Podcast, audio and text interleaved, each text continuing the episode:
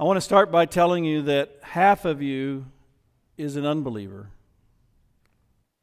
I didn't say half of all y'all are unbelievers. That would be the Texas way of saying half of the church is unbelievers. What I'm saying is half of you as an individual is an unbeliever.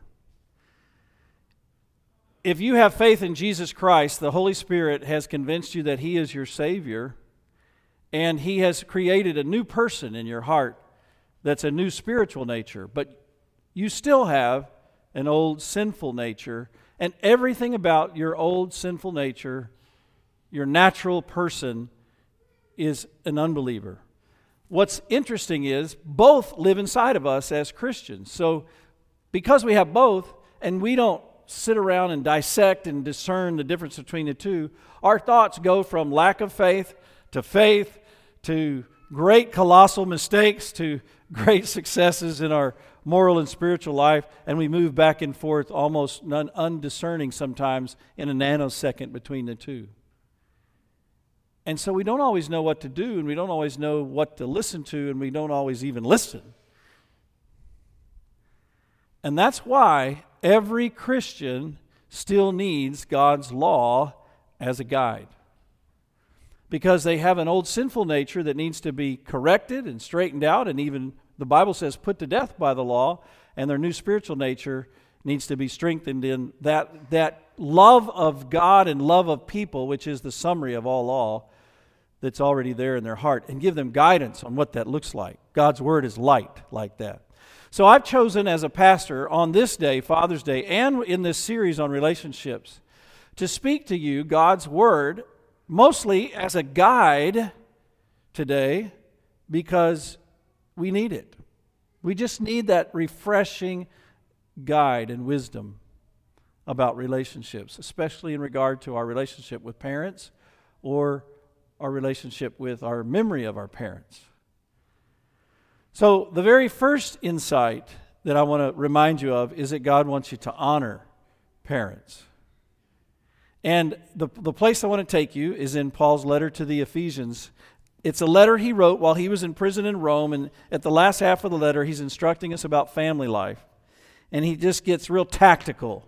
And so, look at the screen and you'll see that verse. God, parents are God's idea. He regulates it. He, he talks about it. He blesses our relationship with our parents. And if you try to live irrespective of a relationship with parental guidance, God will not bless that. So here he goes. Children, obey your parents. Everybody read the next three words with me. In the Lord, for this is right. And then he quotes an Old Testament commandment. It's the Ten Commandments. Honor your father and mother. And then he makes a comment which is the first commandment in the Ten Commandments with a promise. This is the promise in, in Exodus, so that it may go well with you and you will enjoy a long life on the earth. When Paul wrote to his people, like me standing in front of you today, and he wanted to talk about family life, and he brought up children, he said, This is the big thing. Obey your parents. The, the word literally means to listen under them to stand in attention, ready to hear what parents are saying, and let them guide your life. Obey your parents in the Lord, for this is right. Honor your father and mother is the Old Testament quote that, that, that defines obedience. See, obedience isn't just doing behavioral change because your mom and dad want you to, it's actually honoring them in your heart by willingly wanting to do what they ask you to do. So, rebellion against the will of a parent is, is actually dishonoring them in your heart. It's not before it's ever an action. And what God is saying is, I gave you those parents. And you know, God knows that they're not perfect. But He still gave them to you. And He wanted you to have them as parents in your life. So while you're under their roof and you're under their tutelage to growing up, He wants you to honor them because He gave them to you. If they're not asking you to do something that's sinful, do it, even if it makes your life different than everybody else's. And there's rarely a parent that wakes up in the morning, and I said rarely, not always. There's rarely a parent that wakes up in the morning and says, I want to ruin my kids' lives today by trying to give them rules and guidance. They are, they are intending to bless you and protect you and give you the right path for life. And, and God uses imperfect parents to help you get to adulthood in a way that your little brain, as you're growing through all those years, can't fully function. When scientists tell us now that our brain is not fully developed until we're in what decade? Our 20s, mid 20s. Women a little bit earlier, and men about 25 to 28. So, all this time, as God created people and He created family, He intended two people whose brain is largely fully developed. You know, you might have a teenage mom, but, but, but they're largely fully developed while yours is not. And you're supposed to trust that they anticipate things that you cannot, right? So, my, your dad probably said it too. My father said, Your curfew is midnight because Nothing good happens after midnight. I looked for that in the Bible and never found it. And sometimes I felt like I missed out on some pretty good things, right? But really, God was protecting me through my father, just like through your parents, to try to keep me out of harm's way and trouble's way and temptation's way, right? So that's an example. We also learn to honor our, the memory of our parents by the way that we look at them in our mind's eye and our heart's eye and present them to other people. We honor our father and mother so many different ways, but obedience is the, is the biggest way. That's the way the Bible talks about right here in the Bible verse. So let me explain to you, and, and you, you guys that are parents know this. I'll give you an example. That, that'll be better than explaining we were uh, leaving a soccer game and my boys were playing soccer. My oldest was coming off the soccer field. They always kick off their cleats and they have in their bag like these uh, flip flops, you know, to put on because their feet are all sweaty. And there was a single mom whose son was always getting, if you know soccer, yellow and red cards.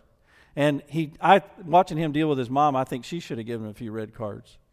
So he was just real rebellious. And she, we're all walking together right away from, toward the parking lot. We're about to, Donovan's in his socks. He hadn't put his flip flops on. I don't think he had them that day. And we got to the sidewalk, and I, I mean the, the parking lot, and I didn't want him to walk on the concrete in his socks because I didn't want him to wear a hole in them. So I said, uh, we, we got to the curb, and I said, socks. And he sat down on the curb and took them off. And she said, How'd you do that? And I said, Well, I won that when he was two. But I thought to myself, there's times when I say socks and he doesn't take them off. And then I've got a power uh, wheel of the wills going on, struggle with the, the power of the wills. It was honoring to me as his dad for him to listen to what I said and do it. Now, you know that as a parent, you sense it and you feel it. And you feel the dishonor when a, a, a child decides they're going to bow their neck and rebel against you. I'm telling this in front of all of you, so all of us who are children, especially the ones that are still growing up, the biggest way to, to honor your parents is just to follow their advice and their guidance and their, their rules. It's huge. It's a great gift, and it's not all that hard, and it'll, it'll protect you. And God makes a promise. You don't have to know how. You can't, you don't have to reason it. Your brain's not fully developed anyway. Just trust that you'll live a longer life, a healthier life, a happier life if you'll just follow your parents, as long as they're not asking you to do something that's sinful or wrong, even if it curtails your life. Obey them, honor them. The second way that we do it is to thank them. The, we want, God wants us to be thankful and, and filled with gratitude. Look at this Bible verse. Before you look at it, though, this is a verse in Romans 1 where Paul is introducing his whole story in a letter to the Romans.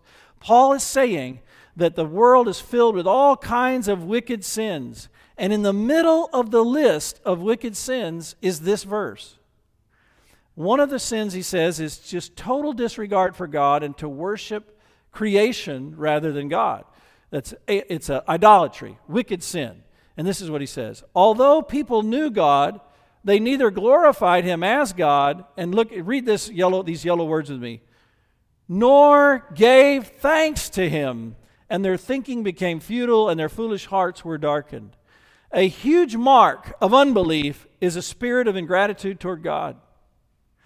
Let's flip it. A huge mark of faith is to have a spirit of gratitude toward God. Not a thanks that's forced. Yes, I will say thank you because you're telling me I need to. But a thankfulness that is real because you know you're a sinner saved by grace. You know you didn't you're not you're not your own idea.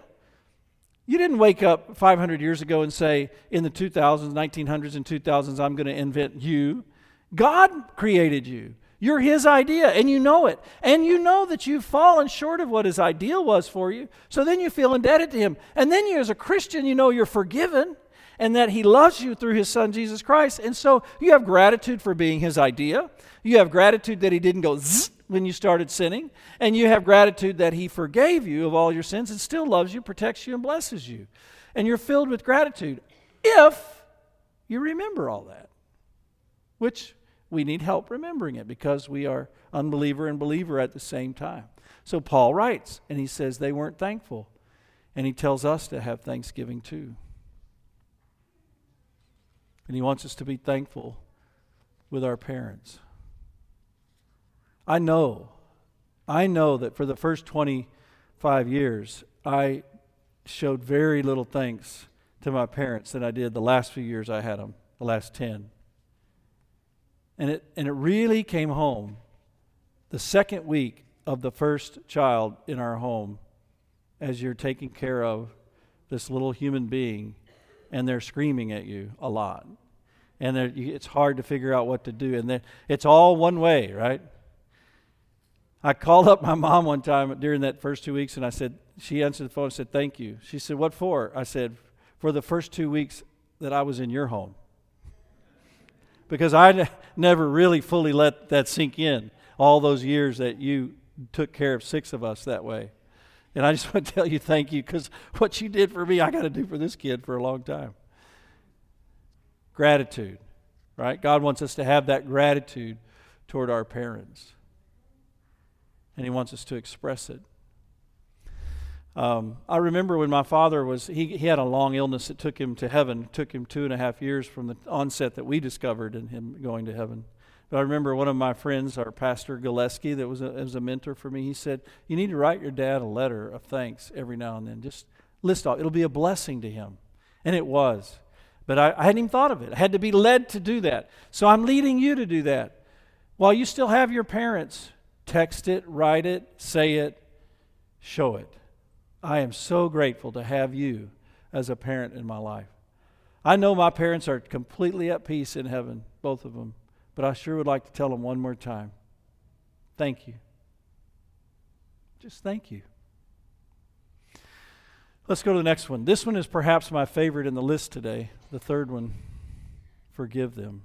I think this is something that we struggle with as Christians to really understand. One guy told me in a meeting one time Pastor, forgiveness is the hardest part of Christianity. Actually, forgiveness is the hardest part of being a human. Christianity brings to the table the gift to forgive. Jesus Christ, who forgave us of everything, is living inside of us. And his love that's so undeserved for us, sinners, is there ready to tap into to forgive other people. And what we do is we tend to live as functional atheists and we don't forgive. So, whenever the apostles would write about forgiveness to Christians, they'd say things like this Paul writing in the Colossians Bear with each other and forgive one another. If any of you has a grievance against someone, get even. No. Uh, give him the cold shoulder. No. Be sarcastic. No. Forgive as the Lord forgave you. How? As the Lord forgave you. We get ourselves way off track because we are thinking we got to forgive because they are showing true remorse or they're not going to do it again or it feels right to forgive or we won't be so vulnerable if we forgive. We, ha- we try to find these reasons to give us strength to forgive someone that are all empty. But it's only when you go back and look at how the Lord forgave you that you actually have the strength and power to forgive others. And it's real. It's real. You can forgive your parents. And some of the things that your parents, mistakes that they've made, sins that they've committed against you, are so big and so hard that you feel like there's just not something that could be so big that you'd be able to forgive that thing And so you live with a sense of unforgiveness and bitterness and rejection of your parents. Or maybe it's some other adult in your family. And God says, I want you to trust me that you can forgive them. I'm going to give it you the strength to do that.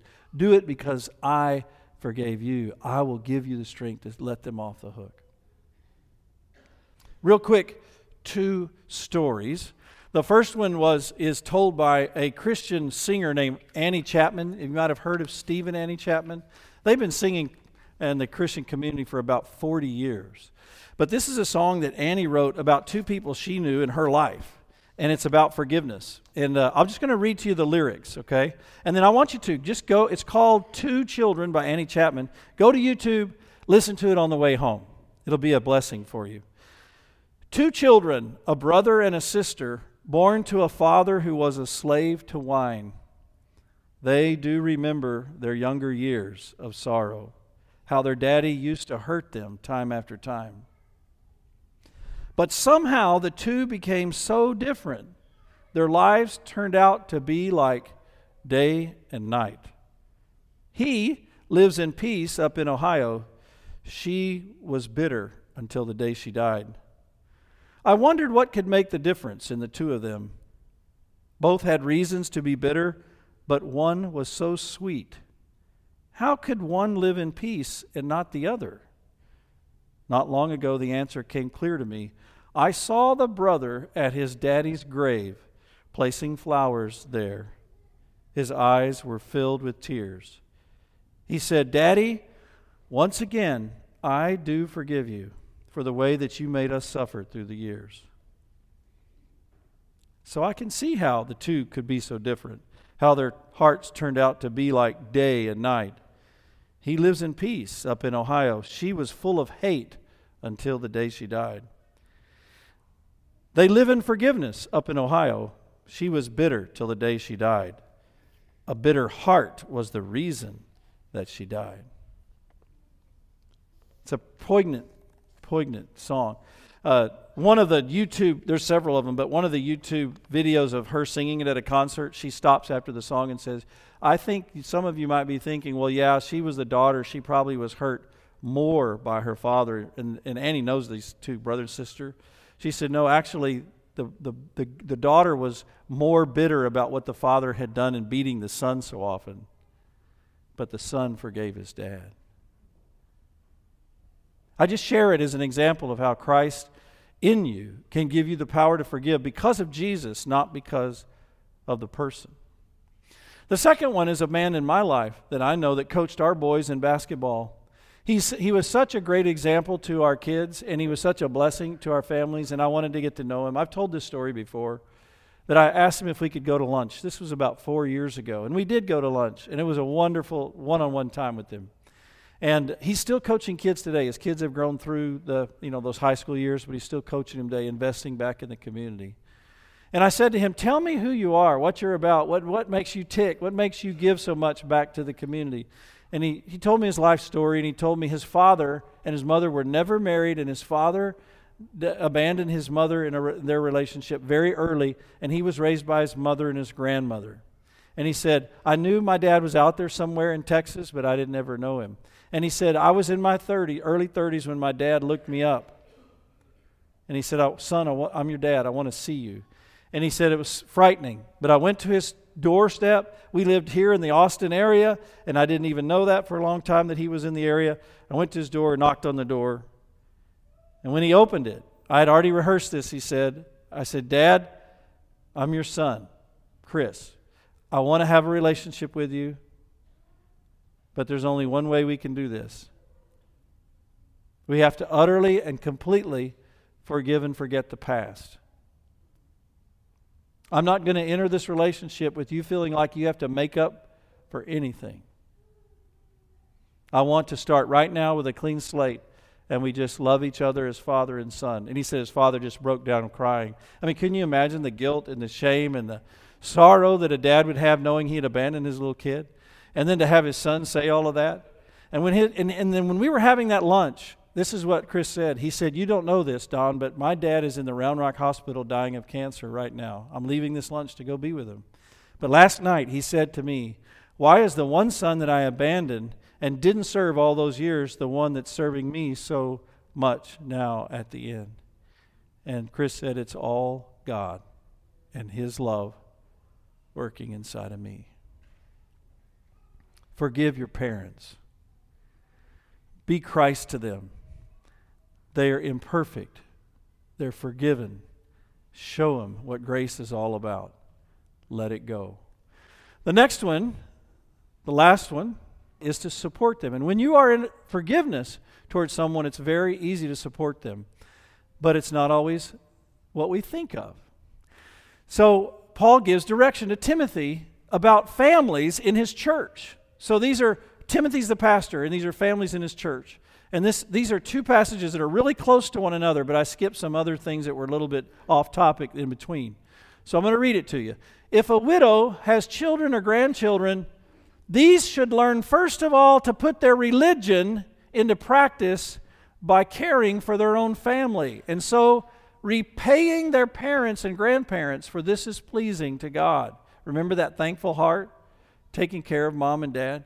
Anyone who does not provide for their relatives, and especially for their own household, has denied the faith and is worse than an unbeliever. Our culture outside of this church building that we live in is about rugged individualism, about taking care of yourself. Siblings tend to, in our culture, not think that they should take care of each other financially, emotionally. Parents tend to think they're successful if they can financially take care of themselves in their retirement years and would never have to borrow or use or live with their children. And we are, we are taught to, to, to be separate and keep it in little boxes and not do it together, where God says the whole family is to be taking care of the whole family emotionally, financially, all those things. We are one. That's why I put you together in families. And if a need comes up in a family, God knows all things. He's helping pull people together, right? Now, we can be thankful that in our society, as a country, with our Social Security and other things like Medicaid and Medicare, that we have a, a way that we're also trying to help families and help individuals, right? But sometimes your family member just needs you to sit with them to figure out the paperwork for Social Security or make a decision about what the doctor's telling them. You can have this surgery or you can have this treatment. And sometimes the family member's not even there and they're trying to figure it out on their own. They're, God says, take care of them. And when you've done that for 18 years, then you and your parents are even. Get what I'm saying? So when you're thinking, no, no, it's this is way too much. Well, for 18 years, the Paul says repay them, right? If you want to start counting the cost, well, then let's count the cost of what it took to raise you. And then we'll just see how even it is, right? It's it's beautiful how simple and basic God's word can be when it's dealing with a sinner and a saint, which is you and me, in the same heart. Or we cannot talk about paying and repaying because we can just live in the gospel, which means you spend your life for each other until when? One of you goes to heaven, right? You spend your life for each other. So it can all be love, or it, but if it's going to be duty, well, then repay them. Honoring our parents. Do you remember the list? It's printed for you in your folder. Honor them, which includes obedience. What's the next one? Thank them, forgive them, and support them. You might, there's, there's, there's enough pain sometimes in our hearts when we're thinking about this and enough of our own problems that this can almost be hard to wrap your heart and your mind around because you're thinking, oh, just, there's still too much there. Listen. God never intended for your parents to replace Him. He's your Heavenly Father. So if you're struggling to figure out what to do in your head and heart with parents or your memory of your parents, stop focusing on them and you. That's like two stagnant ponds sometimes. Instead, focus on God, getting to know God better. When you get into the Word more, just listening and growing and understanding the beautiful messages of the Bible for your own soul, getting to know your Heavenly Father better. It's like in that picture in the background, that man there is God, and you're holding his hand, And then you'll be able to walk through your life with the strength of God, with the wisdom of God, with the peace of God, with the forgiveness of God, whatever it is you need at the time. So if if you're looking and you're searching in your mind how to get this all sorted out about your relationship with your parents and you don't know what to, where to start, just start by getting to know God better. He'll take care of it. You know why? He's your heavenly Father. He owns you. He loves you, and He'll never let you go. Amen.